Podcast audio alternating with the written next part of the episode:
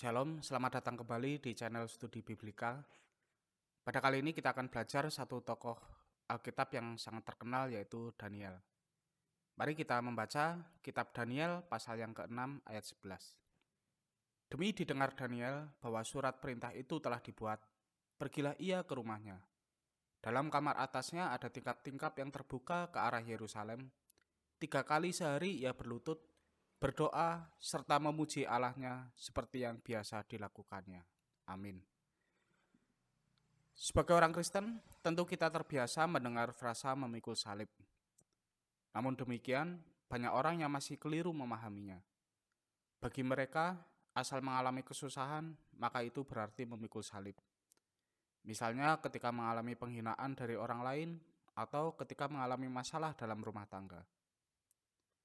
Namun sebenarnya arti memikul salib bukan sekadar mengalami kesusahan. Banyak alasan mengapa kita dihina oleh orang lain ataupun mengalami masalah rumah tangga.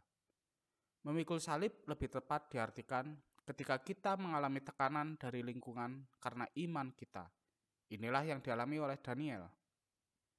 Ketika karir Daniel melesat sehingga menduduki jabatan yang sangat tinggi di Babel, maka mulai banyak musuh yang bermunculan.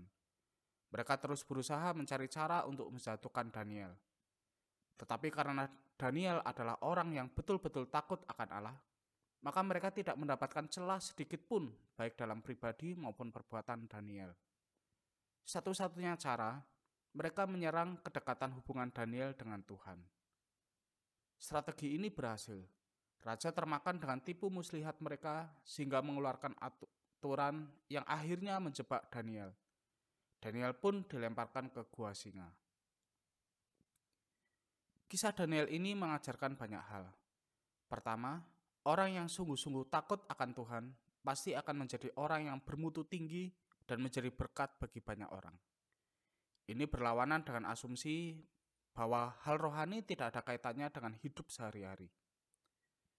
Akibatnya, mereka banyak mencari solusi dari luar Alkitab. Padahal firman Tuhan adalah standar hidup yang terbaik. Yang kedua, ketika firman Tuhan diterapkan di tengah dunia yang tercemar oleh dosa, maka tidak jarang akan ada perlawanan. Kita tentu masih ingat ketika Pak Ahok membenahi Jakarta. Banyak orang yang terbiasa melakukan penyimpangan menjadi musuhnya. Begitupun ketika kita hidup semakin menurut firman Tuhan, hampir dapat dipastikan akan ada tekanan dari orang-orang yang melawan Tuhan. Mengapa demikian? Terang yang dari Tuhan tidak akan pernah cocok dengan kegelapan dunia. Di dalam Yohanes 1 ayat 9 sampai 11 dikatakan, terang yang sesungguhnya yang menerangi setiap orang sedang datang ke dalam dunia. Ia telah ada di dalam dunia dan dunia dijadikan olehnya, tetapi dunia tidak mengenalnya. Ia datang kepada milik kepunyaannya, tetapi orang-orang kepunyaannya itu tidak menerimanya. Ketiga, apa pun kesusahan yang kita hadapi, teruslah menerapkan firman Tuhan. Ada dua pilihan, mau melawan manusia atau melawan Tuhan sendiri. Kita bisa memilih apa yang enak bagi kita di dunia ini, tetapi ujung-ujungnya kita akan berhadapan dengan Tuhan. Tuhan Yesus pernah berkata di dalam Matius 10 ayat 28, Dan janganlah kamu takut kepada mereka yang dapat membunuh tubuh, tetapi yang tidak berkuasa membunuh jiwa. Takutlah terutama kepada dia yang berkuasa membinasakan baik jiwa maupun tubuh di dalam neraka. Apa yang dialami oleh Daniel ketika tetap teguh dalam iman? Tuhan memberikan penyertaan yang luar biasa. Daniel bisa keluar dari gua singa tanpa kekurangan apa pun.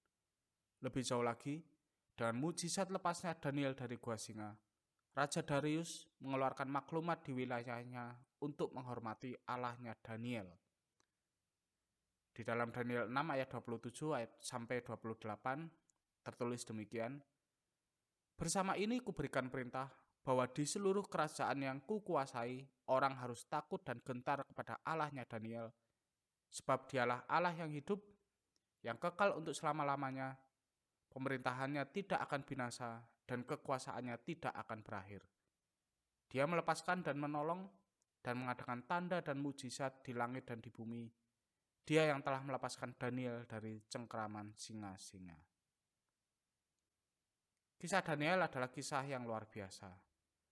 Namun perlu diingat, tidak selalu penyertaan Tuhan dalam hidup kita sama seperti yang dialami oleh Daniel. Tuhan tahu apa yang terbaik bagi kita dan yang paling memuliakan namanya. Jika dengan melepaskan kita dari kesusahan adalah jalan yang terbaik, pasti itu yang akan Tuhan lakukan. Tetapi jika dengan mengalami kesusahan, karakter kita dapat dibentuk semakin indah dan semakin banyak orang yang diteguhkan dengan kesaksian iman kita, maka itu pun yang akan dia lakukan. Kesimpulannya, jangan pernah merasa rugi dalam mengikut Tuhan walaupun banyak kesusahan.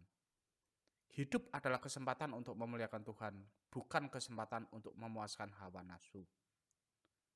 Belajarlah seperti Tuhan Yesus yang menghadapi salib dengan doa, Janganlah seperti yang ku kehendaki, melainkan seperti yang engkau kehendaki. Matius 26 ayat 39. Berpikirlah dari sudut pandang kekekalan dan mintalah bimbingan Roh Kudus, maka kita akan dimampukan untuk melakukan yang terbaik di dunia ini. Tuhan memberkati.